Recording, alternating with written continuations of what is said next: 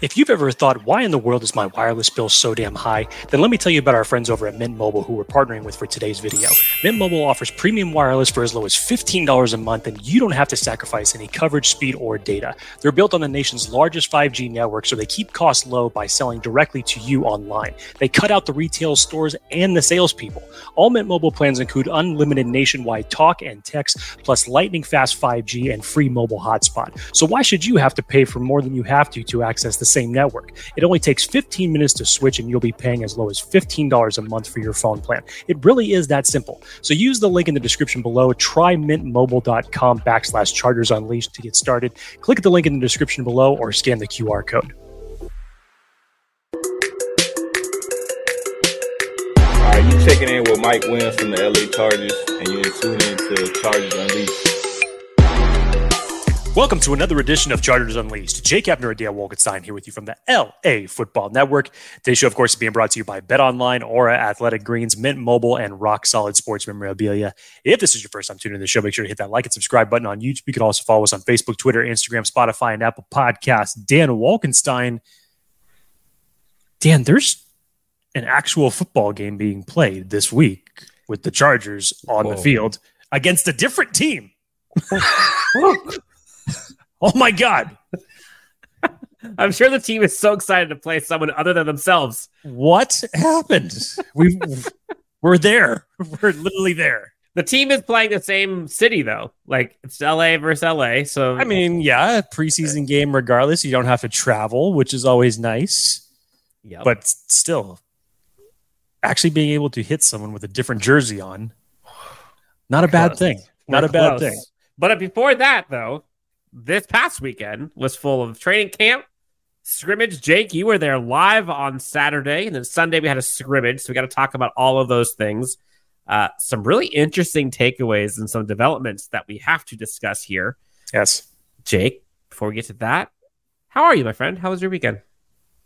Weekend was great. Saturday's atmosphere was awesome. Thankfully, the Chargers decided to practice on the opposite field because myself. Thankfully for you. Thankfully for me, yes. I I really commend all the rest of the fans that were in the stands brazing that heat because it was not easy.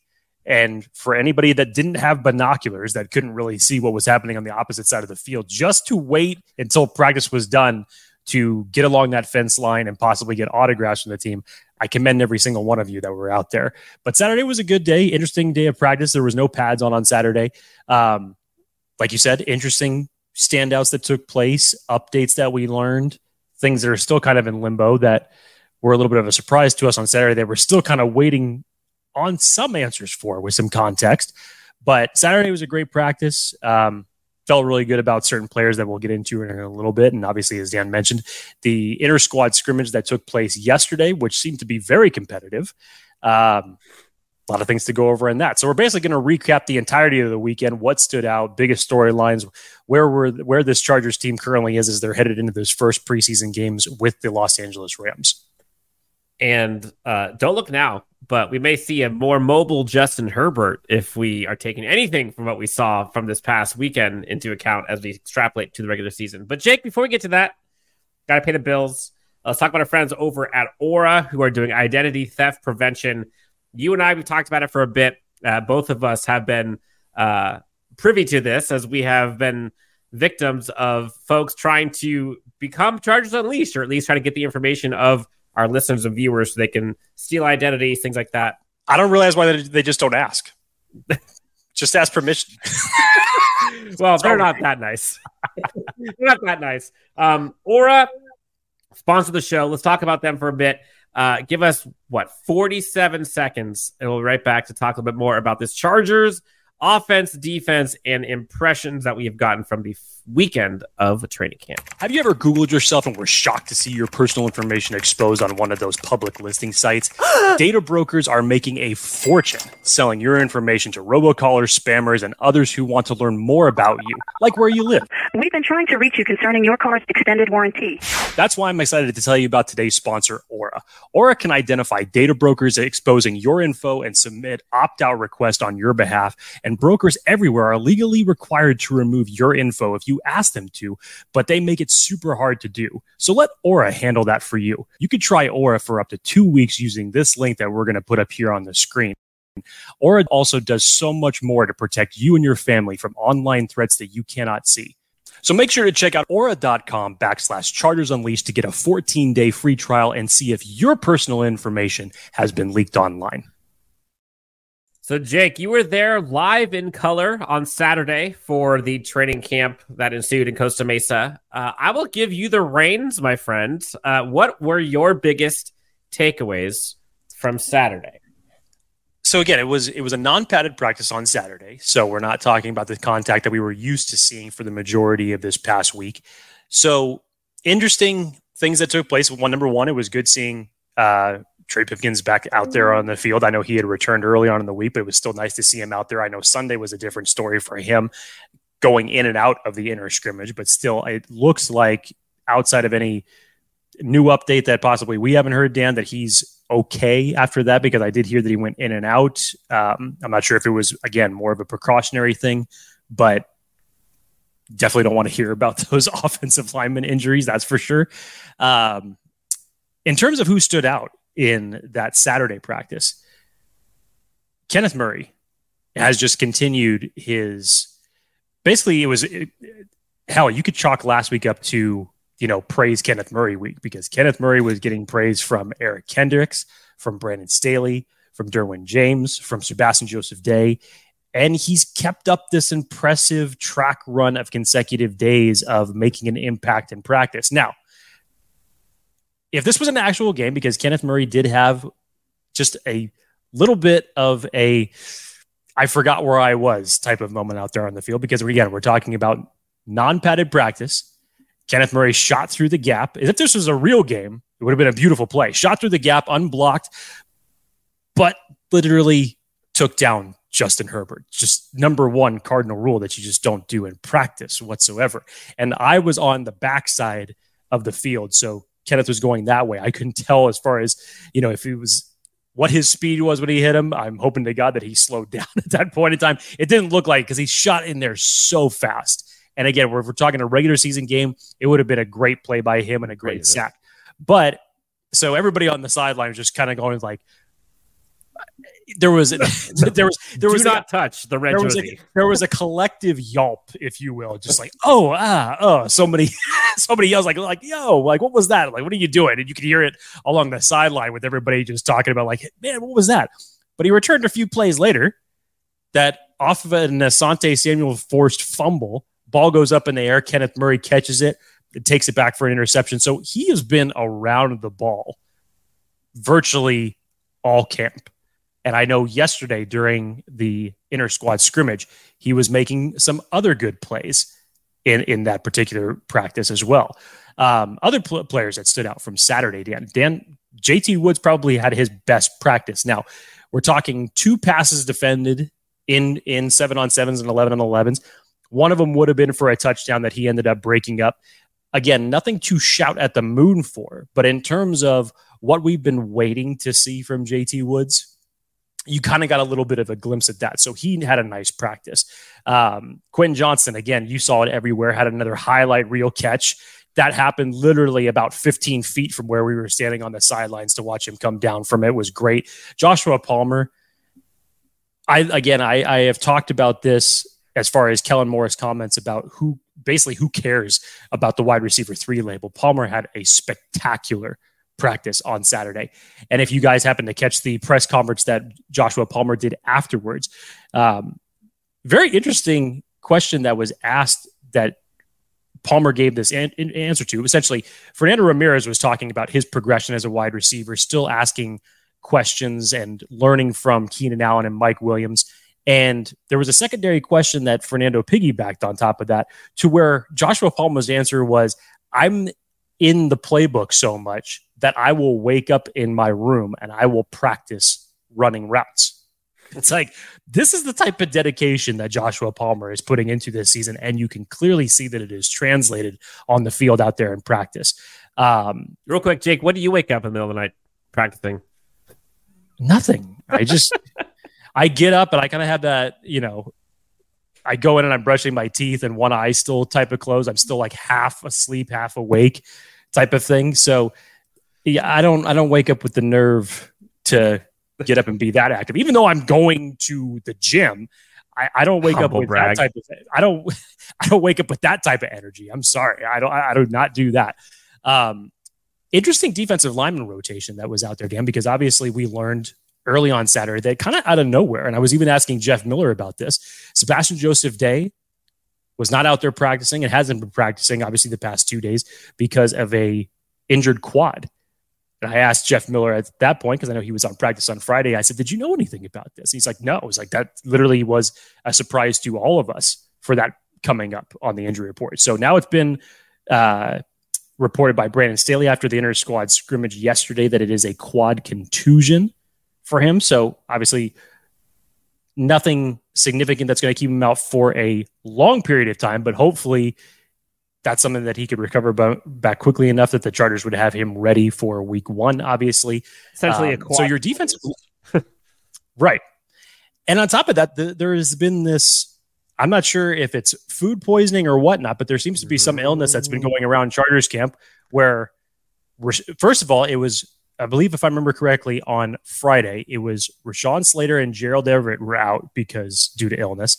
Then by the time you got to Saturday, it was Rashawn Slater, Gerald Everett, and Joey Bosa that were out. And then by the time you got to Sunday's scrimmage, add Quentin Johnston to the list that, that these were all guys out with. with Sounds like 2020.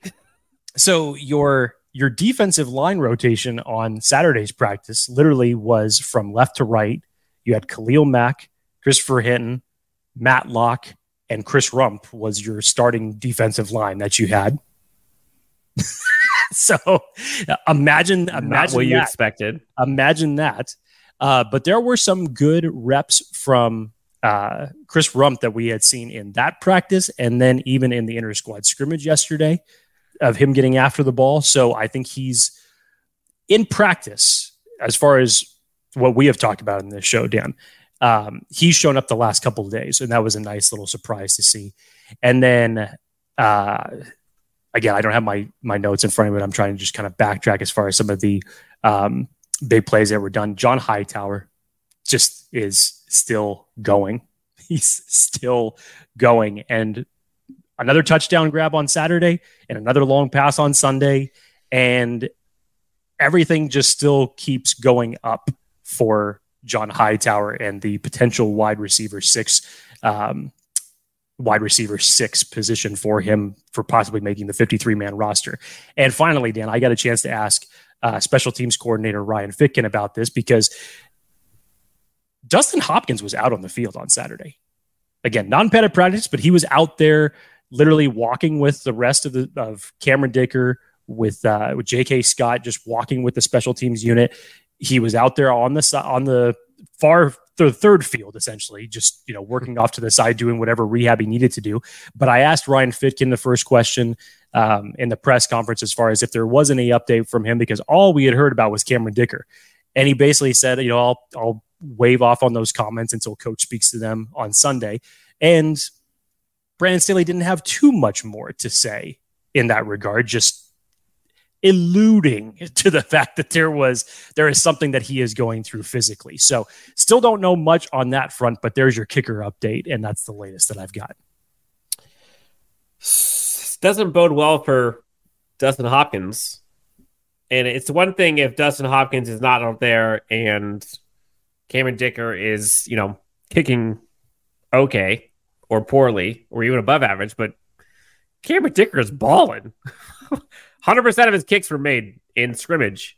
So I don't want to say that the kicking battle is 100% over, but I don't know how much far how far far away it is from 100% because Cameron Dicker has given no reason for anyone to think he's not going to be the starting kicker on this team. None. No.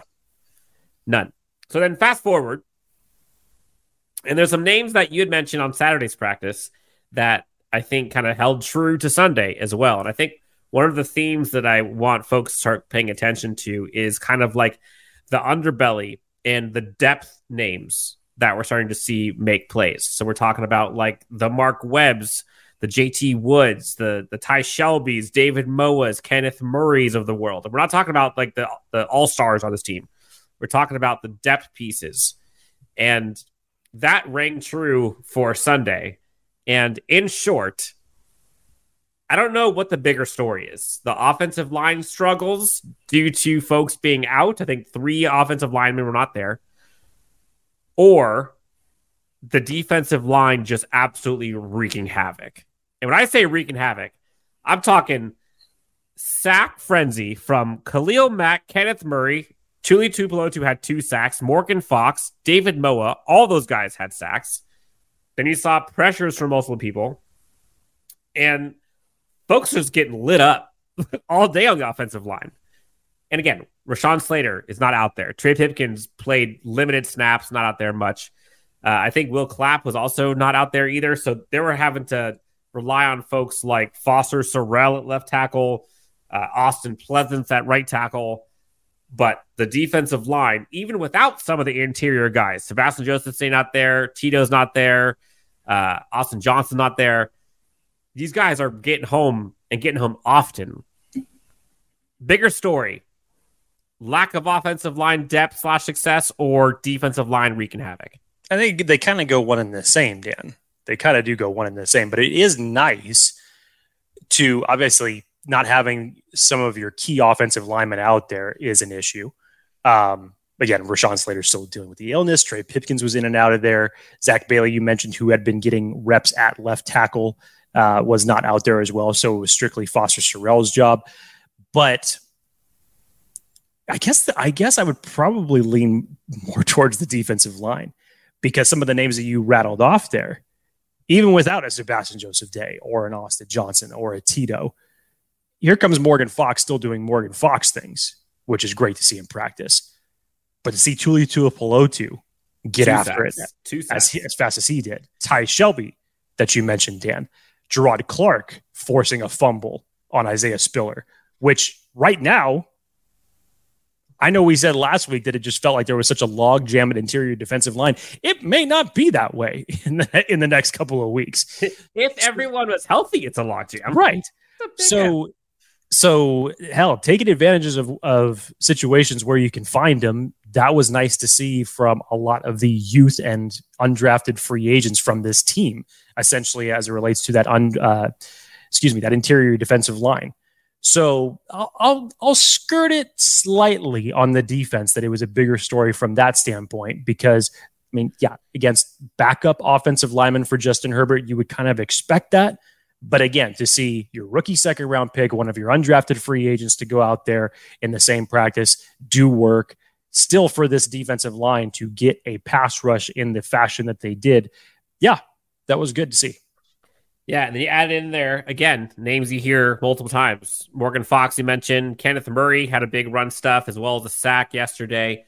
Which once again these names are starting to ring true lots of times. Um, one thing I picked up on, Jake, that I think is a big deal and kind of gets me excited is seeing Justin Herbert kind of not necessarily out of the pocket, but further than that, actually taking off with his legs and not just taking a quick knee for a three yard gain or not just kind of running out of bounds real quick or tossing it away. You're seeing him like make juke moves and run for 15, 20 yards.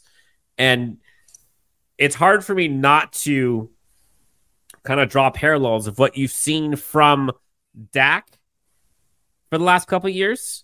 And you've seen Josh Allen do some of these plays where they're actually making moves with their legs, purposeful moves, and not just avoiding people.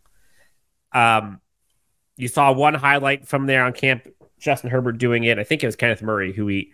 I don't know if it was any juke Kenneth Murray or Kenneth Murray just wasn't going to touch him again, but he was out in open space and Kenneth Murray didn't touch him. Uh, Justin Herbert on the move and using his legs, not just to extend the pocket, but to get first downs via the ground. Like that by itself transforms the offense.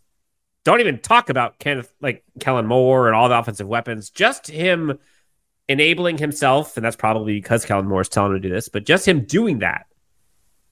not only is that effective, but the threat of that being effective will open things up for the offense. So I saw that, and that kind of got my eyes perked up a little bit of like, oh, like, okay, I like this. I think we kind of all forget that Justin Herbert got injured in week two last year and probably wasn't able to run for a multitude of different reasons, other than the fact that you shouldn't take unnecessary hits. Dan, I bring this back to, you know, remember when Justin Herbert had the game against the Pittsburgh Steelers two years ago where mm. we really saw his wheels in motion? That was Justin Jackson game, right? That was the, uh, I can't recall. Maybe it was. I think it was Justin Jackson yeah, game. You're, you're right. You're right. But that was Justin Herbert using his legs in a multitude of different ways that helped the Chargers ultimately ended up winning that game. But to your point, I'm not so sure if it's a product of Dak, but here is just Kellen Moore looking at the blueprint of Justin Herbert to say, okay, what is the the best you know blueprint that we can get out of him to make him a quarterback or excuse me a next level quarterback if you will well, the day before John Johnson was signed with LA, the other LA team, John Johnson, if you haven't heard, goes to the Rams, goes back to the Rams. Uh, the day before that, we saw safety production again. And this is not just Alohi Gilman, who continues his impressive camp, uh, but we're also talking about Mark Webb now with the pick six. And been a minute since we've seen like Mark Webb's name and we remember how he was coming into like what two years ago, and then now like okay, Mark Webb, Sock up, pick six on Easton Stick. Again, we're not talking about Justin Herbert here, but had a pick six. Um, Alohi Gilman, JT Woods, and Mark Webb, all having standout performances. Number one, Dan. Mark Webb, I feel like needed just like in himself needed a little bit of redemption after the one-on-one with Keenan Allen that took place earlier on last week that that everybody saw the ridiculous route that Keenan Allen ran on him. Alohi Gilman had a great weekend to compile on what he's already done in camp thus far.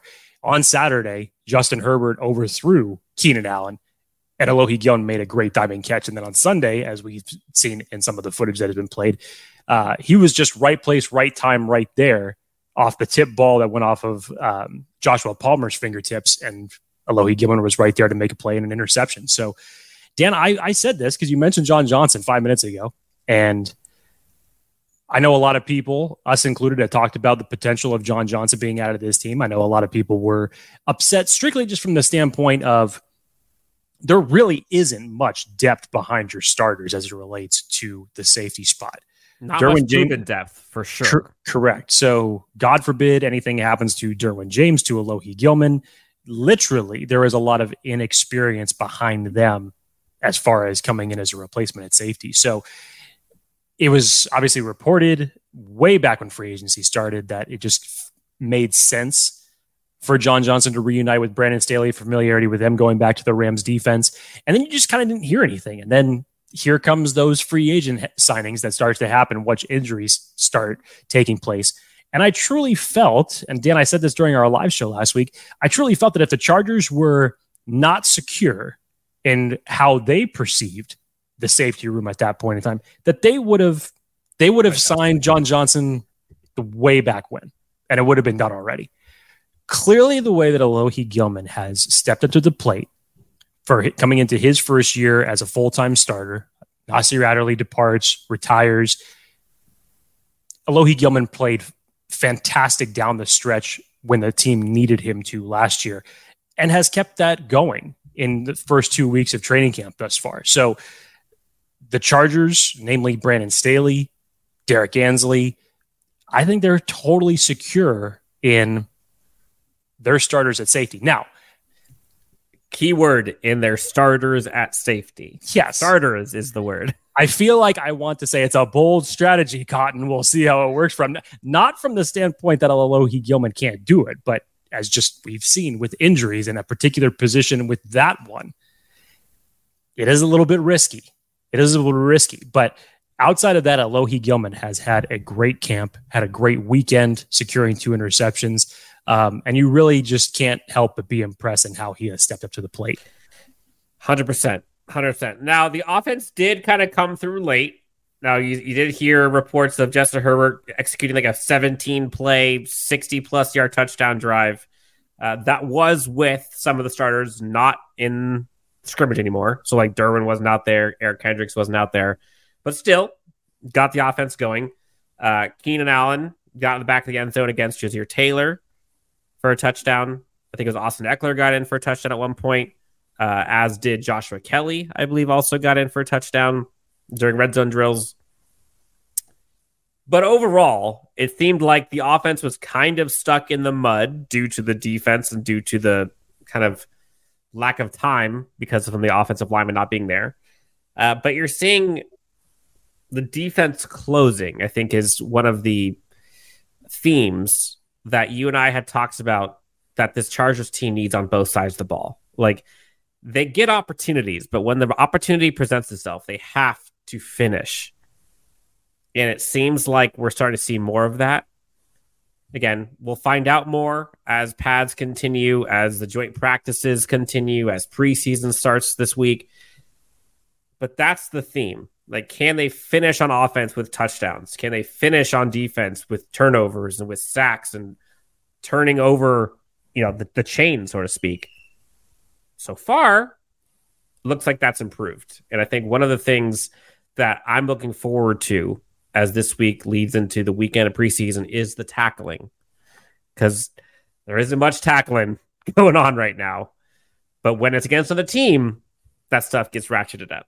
And it's cool to see those other names start to pick up some steam, like David Moa, Ty Shelby, names that are trying to make an impact on this team. Could they make the roster? It's going to be tough. But even if from a practice squad standpoint, the underbelly is what needed to get improved. Seemingly, it's better than last year. Um, any other kind of key takeaways? We saw Michael Davis, Asante Samuel Jr. both have some good pass breakups during yesterday's scrimmage uh, Derwin James doing Derwin James things.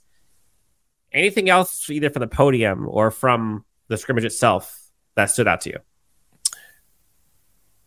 One observation that I had from Saturday's practice, which was just great, and again, I think that this rings true in what you're talking about, Dan, in terms of, especially if we're just going to pigeonhole talking about the defense for a second. We're sitting there and, you know, they're breaking individual drills and we just waiting for them to go to whatever drill they're going to be running next. And all of a sudden, you just hear, I hear this yell come from the right side of the field. And I just see Derrick Ansley sprinting from one spot to the other. He's coming to the defense. He's the, the huddle of the defensive players, literally just yelling at the top of his lungs as if he's like coming behind someone to scare the crap out of them. And he runs right in the middle of this player huddle and he breaks everybody down and they just all go go straight from there and running through the bag drills and it was just like that's just an example right there to see what Derrick Ansley is now I, I i understand that as far as we're not talking x's and o's here we're just talking about him talking about he can be whatever type of coach that he believes that he needs to be for the players at any given moment because he is definitely fiery when he is on the sidelines whether he is cheering up his players or chewing them out off of a mistake that may may have happened on the field. But it's it's interesting just to see the dynamic because at the podium seems very calm, cool, collective, but it just already has a grip on this defense for the fact that obviously he's been a part of it for a couple years now, formerly as a secondary coach. But you could see how the players are already responding to him. And I just love that little three seconds of snapshotting that that took place. That just it just goes a whole way. And Dan, to your point, I think again, both the messages that Derrick Ansley and Kellen Moore are sending on their respective units is aggression, is aggression in what they want to do. And so, setting the tone. And I think it's setting the tone. You just didn't like Renaldo Hill and Derrick Ansley are very different coaches. Not that either one is better or worse, but Renaldo Hill didn't wasn't a set the tone type of coordinator like Derek Ansley is.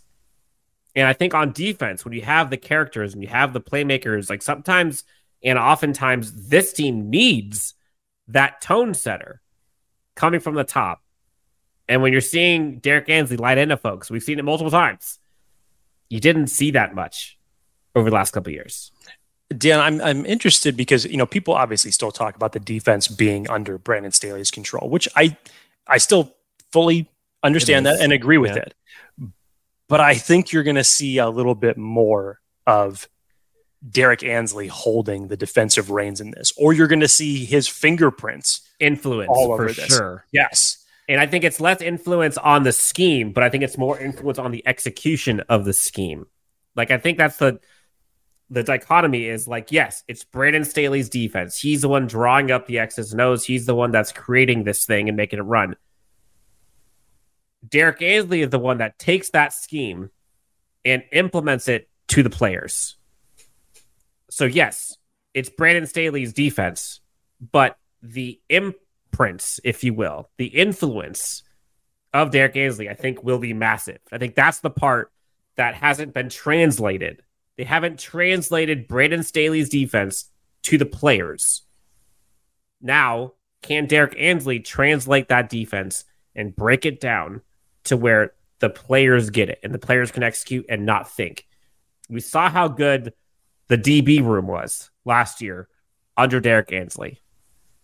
If that can translate from the DB room down to the linebackers, down to the defensive line as a collective unit, then you're cooking. And I think that's what Brandon Staley is betting on with Derrick Ansley and why everyone talks about Derrick Ansley so highly in this kind of coaching circle amongst the Chargers is like that, that's what he does best. So I'm, I'm with you. And the aggression, I think, from Kellen Moore, it's kind of interesting because I think Kellen Moore and Justin Herbert kind of have a similar personality where like you kind of see them like they're not like this crazy fiery guys, which obviously they can be, but like their their baseline temperament is kind of similar. Like you see the mic'd ups of how Justin Herbert's been. You see the mic'd up of Kellen Moore. They're not like, you know, they're not like Derwin James vocal. They're not like the Joey Bosa, Keenan Allen, where they're just ripping people. Like it's a little subtlety to them. So uh, everything has their way of working, but the coordinators seem to be gelling quite well with what Brandon Staley's looking to execute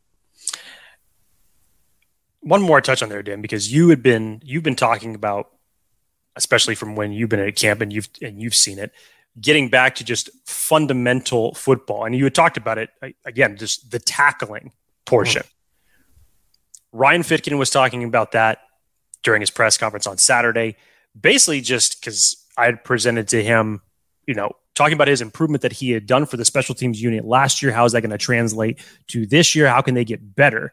And again, he went back to the whole just tackling fundamentals aspect. And then Brandon Staley follows it up on Sunday. Once again, just saying that's the difference of making yourself a better football team and the quality of a football team you are is literally in terms of going out there, tackling, and preaching the fundamentals.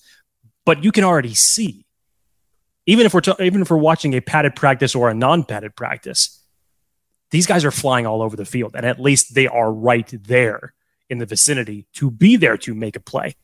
Yep. The, Brandon, the competition. Brandon, yeah, sorry, go ahead. No, I was going to say, and Brandon Staley, when he was talking about this, you alluded to last year.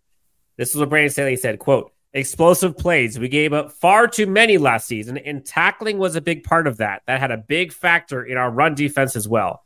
Tackling leads to your special teams and your defense. It's so fundamental to your team. We're going to make sure that we spend a lot of time on it. How many times, Jake, do we see one missed tackle go the distance? Turn into five? sure, yeah. And turn into 50 yards and a touchdown and a cloud of dust. The, the team's not stupid. Like, they know. Uh, if they could just fix the tackling on defense, just that alone, like leave everything the exact same and fix the tackling. It seems like it seems like it's such an easy thing to say and an easy thing to do.